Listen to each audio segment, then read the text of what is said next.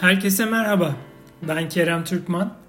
1 Ocak 2021 günü kendi web siteme yüklediğim Kıyametten önce son çıkış pandemi başlıklı yazıyı şimdi sizlere okumak istiyorum. Az sonra okuyacağınız yazının sonunda bir okuyucu anketi yapsak ve sizce yazar karamsar bir bakış açısı mı kullanmış diye sorsak en az %90 evet cevabı alırdık. Aynı insanlara yazar sizce gerçekçi bir bakış açısı mı kullanmış diye sorsak bu kez evet oranı en az %99 olurdu. Gerçekçi bakış açısına sahip olmanın iyimser veya kötümser olma tercihlerinden çok daha önemli olduğu bir dönemde olduğumuza inanıyorum. İyimserliği içimizde saklı tutarken gerçekçi gelecek okumaları yapmanın tam zamanı bence. Aman neşemiz bozulmasın seviyesini geçeli uzun zaman oldu. Modernizm, modernizm olmaktan çıktı. Yobaz bir modernite dayatması olan iyi olanı kendine al, kötüyü uzaklaştır felsefesi ve yeni medya marifetiyle tarihin en yüksek seviyelerine çıkan post-truth her geçen gün gerçeklikle bağların daha fazla kopmasına neden oluyor. Pandemi dönemi başlamadan önce insanlığın hayatını normal şartlarda sürdürdüğü sanılan günlerde, bilmiyorum o günleri hatırlayan kaldı mı ama hemen hemen her alandan gelen küresel ve bölgesel analizler, araştırmalar, uyarılar, çok çeşitli alanlarda bir felaketin içinde olduğumuzu, henüz felakete düşülmemiş alanlarda felakete çeyrek kaldığını ve dünyada her şeye en fazla zarar veren konu olan küresel iklim değişikliği ve çevresel zararların artık geri dönülemez, bir başka deyişle onarılamaz boyutlara geldiğini gösteriyordu. Her şeyi hemen durdursak bile dünyanın ve çevrenin kendini temizlemesi için birkaç nesillik ömre ihtiyaç vardı ve durmuyorduk, hızla ilerliyorduk. 2030 hedeflerini yakalamak için herkes gönüllü değildi ama diyelim ki herkes katılsa bile tutturulacak hedef zararın azaltılması veya bir şeylerin tamiri değil, atmosferin ısınma hızının yavaşlaması olacaktı. Sevindiğimiz, savunduğumuz hedef oluşmaya devam eden zararın biraz yavaşlamasıydı. Daha anlaşılır bir şekilde söylemem gerekirse Paris İklim Anlaşması ve Birleşmiş Milletler Sürdürülebilir Kalkınma Hedefleri kıyameti saniyede 100 megabit hızla dünyaya indirmeye çalıştığımız bir yerde hızı sadece saniyede 50 megabite indirmeye çalışmak demekti. Kıyamet yüklenmeye devam ediyordu. Ancak bizim derdimiz bu değildi. Hepimiz tek tek zenginliğin, şöhretin ve tüm iyiliklerin bize gelmesi için upuzun bir sırada bekliyorduk. Dünyanın daha iyi bir yer olması için dua ediyor, dilekte bulunuyor ancak daha da kötü olmasına neden olacak şeyleri yapmaya ve talep üretmeye devam ediyorduk. Neyi alkışlıyorduk? Bizi zenginlik ve iyi yaşam hayallerimize kavuşturacak endüstrinin dünyaya verdiği her bir kiloluk zarardan azalttığı birkaç gramı mesela. Ekosistemi yok etmek için üretilen her total zarardan %1'lik bir tasarruf sağlandı diye birilerini alkışlamak. Hey dostum, bu modernist kapitalist dünya çok eğlenceli bir yer.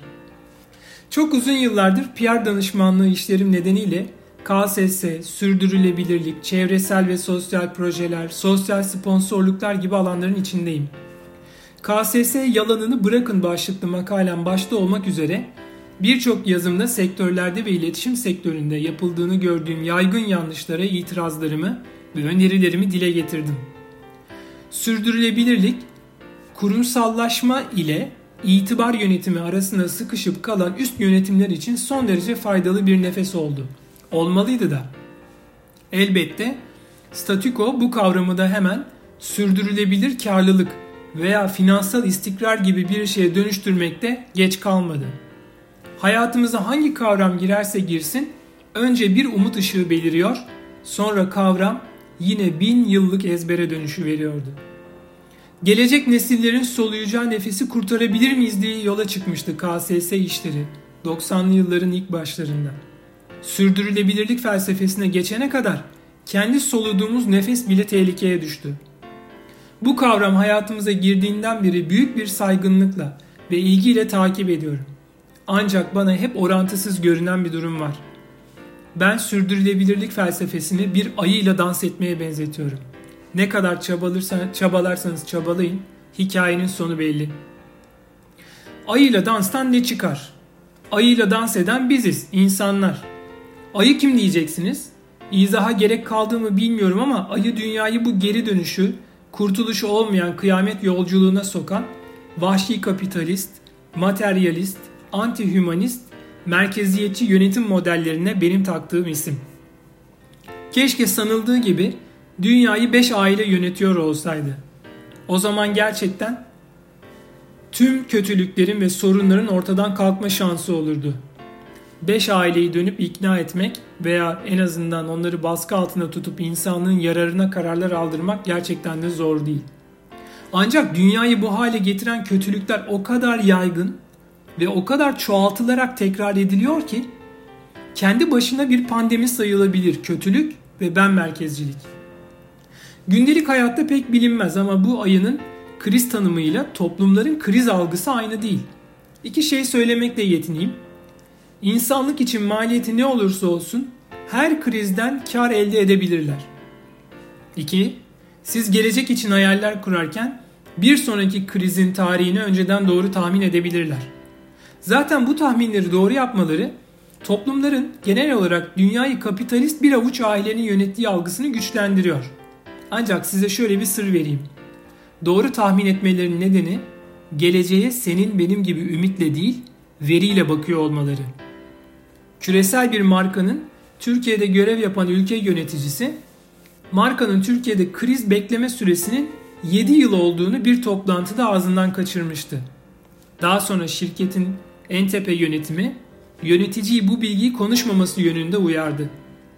Sen ülke süper gidiyor derken o kriz bekliyor. Sanmayın ki krizi onlar tasarladığı için bunu biliyor. Sadece hazırlıklarını ve planlarını ona göre yapıyor. Zaten bizim gibi ülkelerde krizler hızlı ve sık sık gelişebiliyor.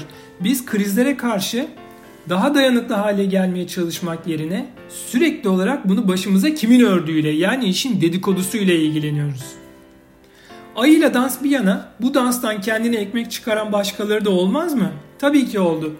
Fütüristler.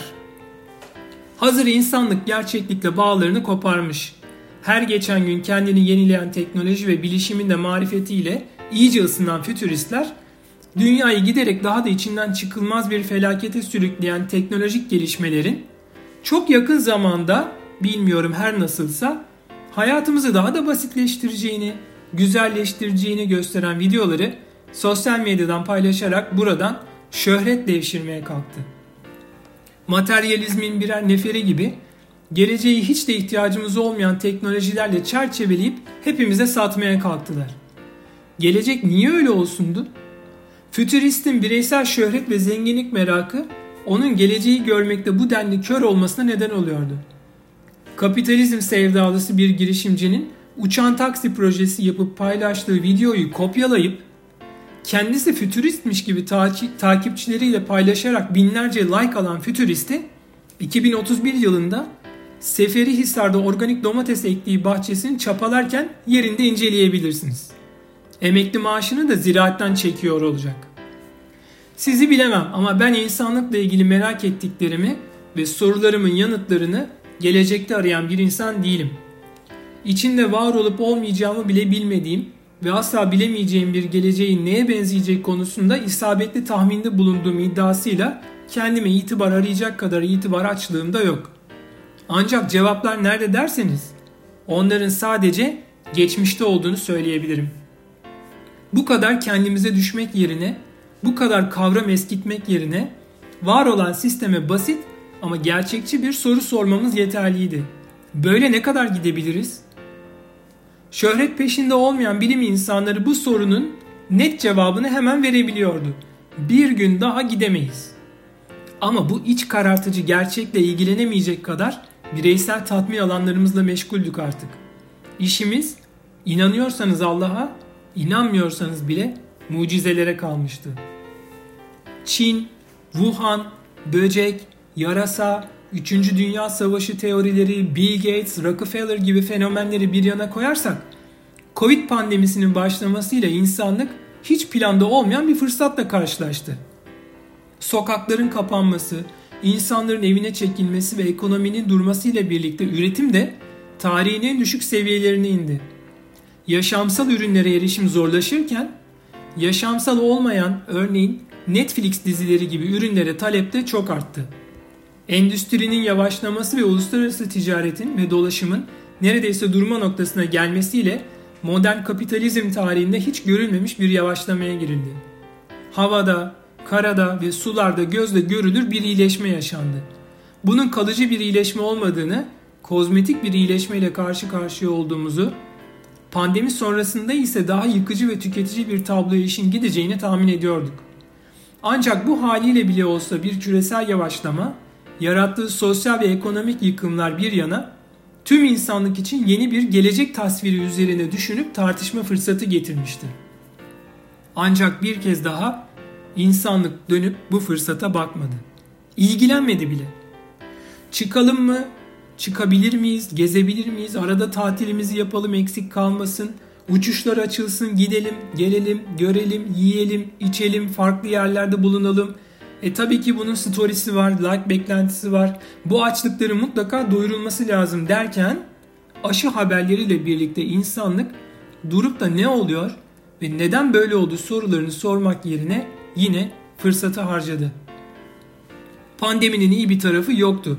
Çoktan yüz binlerce insan ölmüştü ama her şerde bir hayır aramak gerekirse pandemi insanlığın biraz durup neyin içinde yaşadığına, sürdürülebilir olup olmadığına, böyle devam ederse gerçekten neyle karşılaşacağımıza bakmak için süper bir fırsat sunmuştu.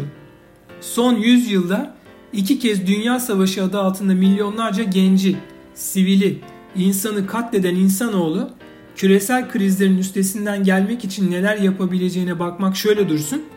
Pandemiyle baş edebilmek için bile küresel bir işbirliği modeli kuramadı. Bu kriz dikkatle bakanlara şunu da ispat etti ki dünya artık çok daha başıboş bir yer. Sanki pandemi öncesinde her şey daha belirliymiş gibi pandeminin yarattığı şartlara bakıp bakıp şunu sordu akıllı canlı. Pandemiden sonra hayat nasıl olacak? Bu sorunun içinde sanmayın ki küresel dengesizlikler, haydi küreseli geçtim, kendi mahallesinde her gün gördüğü trafik ışıklarındaki dilenci çocukların geleceği, eğitimi, sağlığı, şerefi gibi yerel dengesizlikler filan var. Tabii ki hayat nasıl olacak derken kendi tatmin alanlarında yine serbest gezip gezemeyeceğini merak ediyor. Başka derdi zaten hiç olmadı ki. Ne yapabiliriz? Pandemi atlatılsa bile hem yeni pandemiler yolda hem de farklı yerel, bölgesel ve küresel krizler. Gelir adaletsizliği, eşitsizlikler ve sağlıklı barınma ve gıdaya erişimsizlik zaten 3. Dünya Savaşı için yeterli şartları hazırlıyor. Pandemi bitince bir şey bitmiş olmayacak. Pandemi bir antrenman. Bu bir başlangıç. Şunu kabul edelim ki sistemin düzelme şansı sıfır. İnsanlık o bilinçten çok çok uzakta. Aydınlanma diye yola çıkanlar bile yobazlıktan kırılıyor. Herkes cevapları biliyor. Ama insanlar soruları unuttu. Yapılabilecek iki önemli şey var. Bence acilen ve her şeye rağmen. 1. Kadınların değişime doğrudan katılması. Kadınlar bugün tüm dünyada maalesef kültür, inanç, gelenek gibi baskın unsurların etkisiyle insanlığın edilgen yarısı. Dünya halen ataerkil ve maskülen yönetim biçimleriyle yönetiliyor. Eh sonuçta ortada. Değişim maskülen bir kavram değil, aksine feminen. Değişimi yönetmeye kalkan erkekler, kadınların iş gücüne, hayata, eğitime katılımını, cinsiyet eşitliğini, fırsat eşitliğini değişimin unsurlarından biri olarak konumluyor. Bense kadınların erkekler tarafından yönetilen değişim planlarında kölelikten azledilir gibi lütfedilmiş haklarla eşitliğe erişmelerinden bahsetmiyorum. Dünyada bir değişim olacaksa bunu kadınlar yapmalı diyorum. Evet, erkekleri kenara iterek, erkekleri dışarı atarak değil ama erkekleri de değişime katarak kadınların liderlik edeceği bir küresel değerler değişimine ihtiyaç var. Bence kalıcı değişimlerin kilit unsuru kadınlar. Neleri mi değiştirmeliler? Üretim biçimlerini, çalışma biçimlerini, aile yaşam biçimlerini, eğitim biçimlerini, dili, eğlenceyi, yerel ve sosyal örgütlenmeleri, tüketim biçimlerini, hukuk dilini, temiz felsefesini, suç ceza ilişkisini, ücret ve ödeme modellerini. Bunu kendi adıma değil, tüm insanların doğmamış torunları adına öneriyorum. Yanılırsam söylersiniz. Bir sonraki küresel devrimi zaten kadınlar yapacak. Bunu şimdi yapmazlarsa medeniyet her şeyi yok ettikten sonra zaten yapmak zorunda kalacak. 2. Yeni bir insanlık manifestosu yazmak. Bildiğimiz evrendeki en zeki varlıkların bence artık yeni bir manifestoya ihtiyacı var. İnsanlığı değil, vatandaşlığı tarif eden anayasal birey yeteri kadar kutsandı bana göre. Bunun insanlık için yeteri kadar felaket üretmediğine inananlar statükoya secde etmeye devam edebilirler. İnsanı hiç tanımlamadan yöneten sistemleri kurmuşuz ve içinde insan olmayan sistem ve kavramları yüceltiyoruz. Bana göre insanı sadece insan olarak ele alan yeni bir küresel manifesto yazmanın zamanı geldi, geçiyor. Öyle ki tüm devletlerin de anayasalarına insanlık manifestosunun ilk maddesini kendi ilk maddeleri olarak eklemeleri sağlanmalı. İşte benim önerim şu. İnsan akıllı, onurlu, zaman kısıtlı ve fiziken düşkün bir varlık olarak varoluşunun gereğini yerine getirmek amacıyla düşünceleri ve görüşleriyle yaşamını sürdürmesini sağlayan temel ihtiyaçlarıyla varlık olarak nitelikleri ne olursa olsun onuru ve şerefiyle içinde var olduğu tabiatın eşit bir üyesi ve haklar bakımından kendisi farklı bir yol izlemedikçe temel insanlık haklarından yararlanmaya doğal hakkı olan küresel bir değerdir. İnsan için üretilmiş sistemler insanı merkeze almak zorundadır ve yazılmış olsun veya olmasın tüm devletlerin anayasalarının ilk maddesi insanlık manifestosunun ilk maddesini tanır ve kabul ederiz olarak değişmiştir. Sonuç Ayı bizi öldürmeden biz ayıyı öldürmek zorundayız. Temel bakış açılarımızı değiştirmeden hiçbir alanda kalıcı ve sürdürülebilir değişimler yaratmamız mümkün değil. Ve değiştirmezsek hiçbir şey bildiğimiz gibi devam edemeyecek ve yok olacak. Ben artık bu ayıyla daha fazla dans etmenin ne zenginlere ne yoksullara bir faydası olduğuna inanıyorum. Bu ayı bizi öldürmeden bizim bu ayıyı öldürmemiz lazım. İnsanlık bu değişimi zaten birkaç kriz sonra mecburen yaşayacak. Ve çok şey yok olacak. Pandemi aslında kıyametten önceki son çıkış. Buradan hangi dersleri aldık filan gibi TED Talks tadında sadece spot altına duranı meşhur eden boş içeriklerle kaybedilecek zaman yok. Bireysellik fetişiyle yeteri kadar herkes kendine zevk edindiyse artık akıllı, sorumlu ve sencil varlıklar olmamız gerektiğini hatırlamanın zamanı geldi diye düşünüyorum. 21. yüzyılın ikinci yarısında ortaya çıkacak geniş anarşik ve kaotik düzene teslim olmak zorunda kalmak yerine yeni bir hümanist ve hukuki değerler sistemini inşa etmemiz gerek. Alıştığımız kimlik ve sıfatlar olmadan yalın ve fani varlıklar olduğumuzu hatırlayıp bana katılır mısınız bilmiyorum. Ama siz katılmasanız bile gidişat tıpkı pandemide olduğu gibi hepimizi buna çok yakında zorlayacak. Kendinizi kurtarsanız bile evlatlarımızı veya torunlarımızı kaçınılmaz olarak boğacak. Bu görüşler de diğer yazılarım gibi arşivde kalacak elbette. Ancak karıncanın safımız belli olsun dediği gibi ben de bir gün ömrüm sona erdiğinde en azından söylemiştim diyeceğim. Kıyametten önceki son çıkış üzerinde bence hep birlikte düşünmekte yarar var. Ya da boş verin. Demleyin bir kahve, açın bir dizi.